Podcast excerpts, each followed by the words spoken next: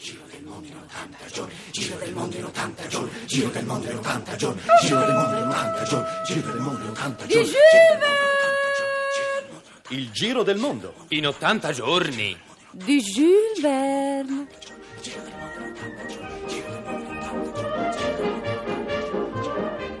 Traduzione e adattamento radiofonico di Ida Omboni e Paolo Poli. Regia di Vilda Ciurlo. Quinto episodio. Un rogo nella giungla.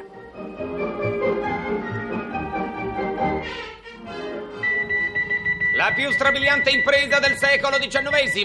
Un gentiluomo inglese fa il giro del mondo in 80 giorni.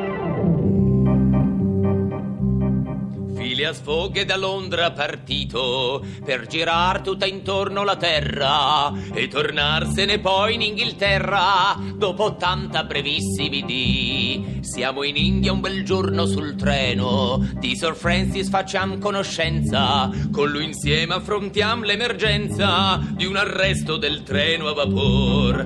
Phileas Fogg l'elefante noleggia, perde i soldi ma non il coraggio, sballottato riprende il viaggio, nella giungla sorprende un sottì.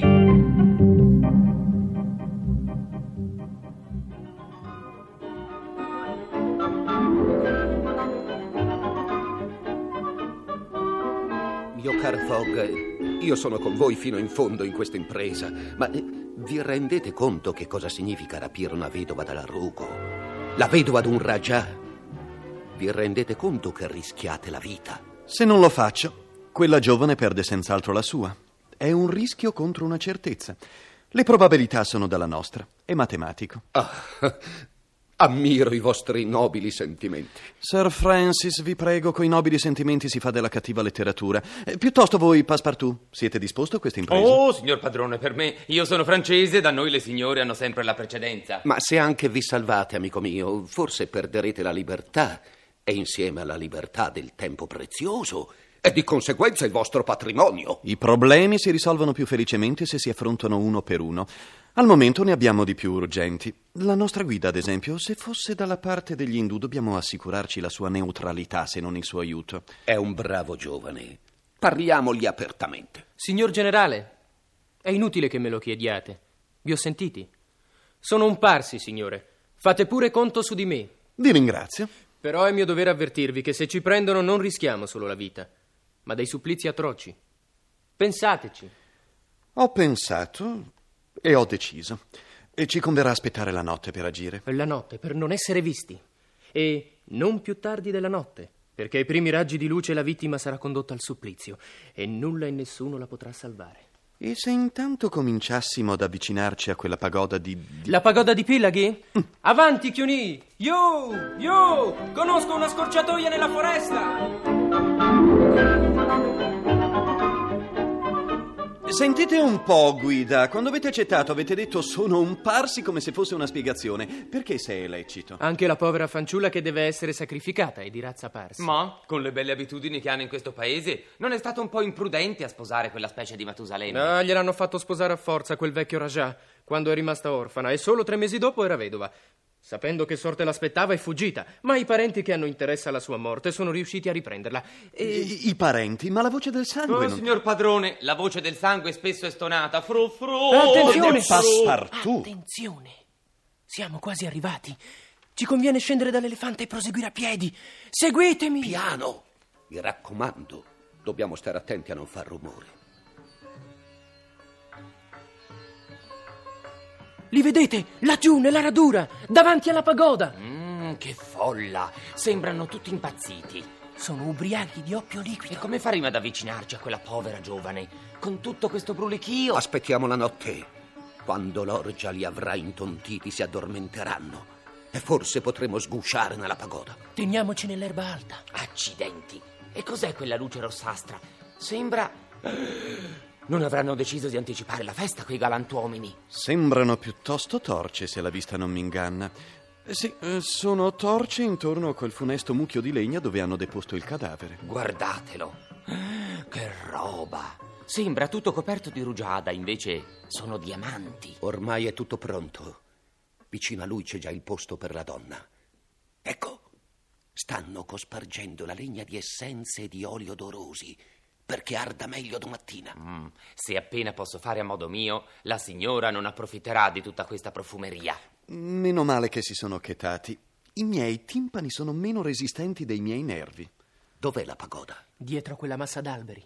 L'ombra in cui ci muoviamo è quella gettata dalle sue cupole. Oh, perdinci!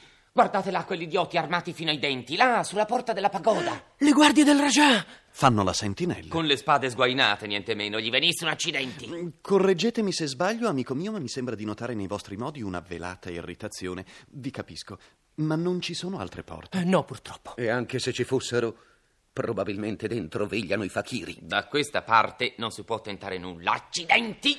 Aspettiamo dunque, ma con calma. Mm. Passepartout, se non siete capaci di stare nascosto dietro un cespuglio senza mettervi a ballare come un gatto sui mattoni roventi, vi conviene abbandonare il mestiere di congiurato per andare a vendere anguille marinate. Dopotutto sono soltanto le otto. Può darsi anche che le guardie si addormentino.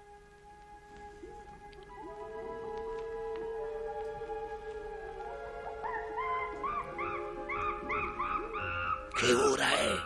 Mezzanotte, l'ora dei fantasmi. Io e voi sappiamo benissimo che i fantasmi non esistono. Sì, io e voi lo sappiamo, ma i fantasmi lo sapranno. Le guardie comunque vanno ancora avanti e indietro. Mm. Ormai non possiamo più sperare che si addormentino. Chissà se anche i fakiri nella pagoda sono così zelanti. Sarebbe senz'altro interessante andare a vedere. Shh, non facciamo rumore. Mm? Avete detto, Passepartout? Ho detto shh, shh. Ottimo piano, amico mio. La luna è tramontata. Teniamoci tra gli alberi. Procedete in fila indiana. Giusto, visto che siamo in India. Poi, se dietro la pagoda non ci sono guardie, usciremo allo scoperto e... Oh, scusate se do ordini, ma mi pare di essere tornato ai tempi della rivolta dei Sipoi. Non posso dimenticarmi di essere un generale. Mm, anch'io non posso dimenticarmi d'essere stato a Calapiacani. Certi mestieri ti entrano nel sangue. Guardate! Ehi, non ci sono sentinelle sul retro della pagoda. Evviva! Non ci sono sentinelle, ma non ci sono nemmeno porte o finestre. È piuttosto imbarazzante, dovete ammetterlo. Per tutti i nomi! Questa non ci voleva. Ma non è una difficoltà insormontabile. Conosco questa pagoda. Forse potremo praticare un buco nel muro. Sì. E come? Abbiamo solo i nostri coltelli tascabili. Ma i mattoni sono tenuti insieme con un impasto di legno e argilla e la parete dovrebbe cedere facilmente. Tentare non costa nulla. Solo la testa se facciamo rumore. Ebbene, non è un buon motivo per perderla fin da adesso. Incredibile, Fogg. Non finirete mai di stupirmi. Non riesco a comprendere il vostro stato d'animo. Eppure è semplicissimo. Il profeta Daniele deve aver provato qualcosa di simile, superato il primo imbarazzo di trovarsi in compagnia dei leoni. Allora, Fogg, voi restate di guardia. Posso fare la guardia e anche lavorare.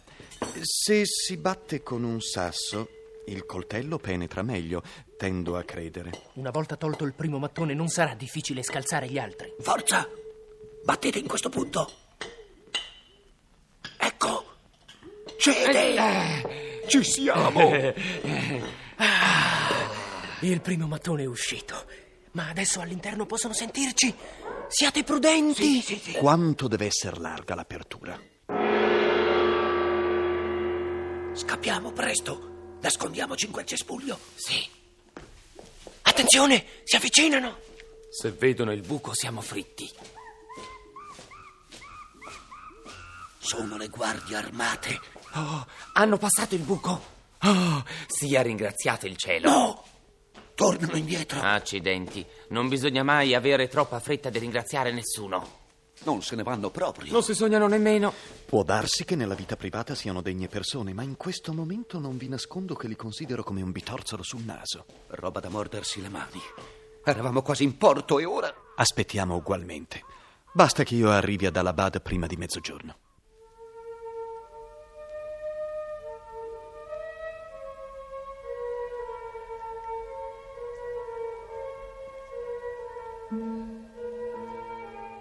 Passepartout, scendete da quell'albero.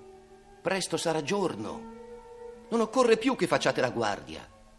Che ci state a fare lassù? Ah, mi viene da impazzire se penso di non poter far nulla. Altro che chiamarsi Passepartout. Stavolta non mi riesce di passare da nessuna parte. Che cosa avete da borbottare, mio eloquente amico? Se non basterà un passepartout, ne useremo due. Come? Alludo i nostri due cervelli. Vedendovi appollaiato su quell'albero, mi è venuta un'idea.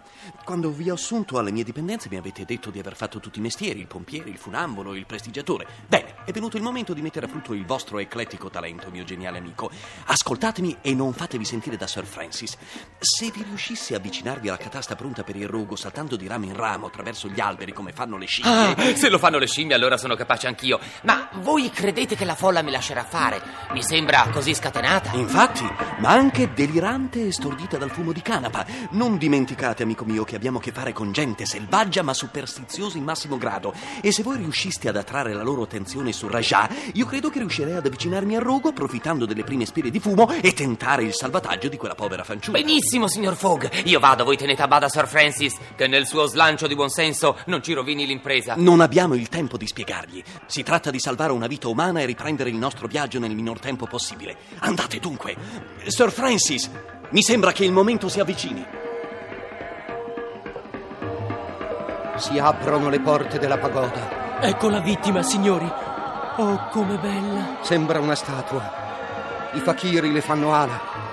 Ormai si avvia il patibolo senza ribellarsi. Venite, mescoliamoci alla folla. Saranno subito notati, signori. È una follia, Fogg. Non vi esponete così. La poveretta procede sola e raggiunge il feretro del marito ricoperto da quel ricco manto. Hanno dato fuoco al rogo. Fogg, non vedete anche voi? Non credo ai miei occhi. Mi sembra che il Raja morto si alzi in piedi. Le guardie fuggono terrorizzate. Io ritorno dall'elefante. Questo è un prodigio divino. Scusatemi, signori, vi attenderò là. Non state sotto vento, Sir Francis, e non lasciatevi accecare dal fumo e dal panico generale. Non vedete che questa è un'apparizione alta due metri, mentre il Raja morto era piccolo e curvo? Ma forse sto impazzendo. Non vedete che il morto afferra tra le braccia la fanciulla e la solleva? Raggiungete la guida laggiù dall'elefante e non fate tante domande, Sir Francis. Scusate le mie brusche maniere, ma oserei dire che le vostre sorprese sono appena incominciate. Ma che fate, Fogg? Siete pazzo! A correre fra le fiamme! Presto, Passepartout! Gettate via il manto regale! E diamocela a gambe. Siete arrivati in tempo, padrone. Ah, sono affumicato come un baccalà. La signora è svenuta, datemela in braccio. Filiamo. Sì, sì, presto dall'elefante. I fakiri ci hanno veduti. Di qua, fra i bambù, signori, l'elefante è qua. Buono, Chiuni, buono, buono. Voi, Passepartout, per questo vi avevo perduto di vista. Vi siete sostituito a Rajah. Ahimè, il vostro trucco è stato scoperto. Ecco riportare in salvo il cadavere nascosto tra le fascine del rogo. Ah, maledizione. Sono senza fiato e senza babbucce. Guarda un po' se era questo il momento di perderle. Sir Francis, prendete la signora sull'elefante. Fate attenzione. Tutti a posto? Via, Chiuni, di corsa. Yo! Evviva, padrone! Ce l'abbiamo fatta! Se non fossi contrario a certe manifestazioni di lotta giapponese, vi butterei le braccia al collo, Passepartout.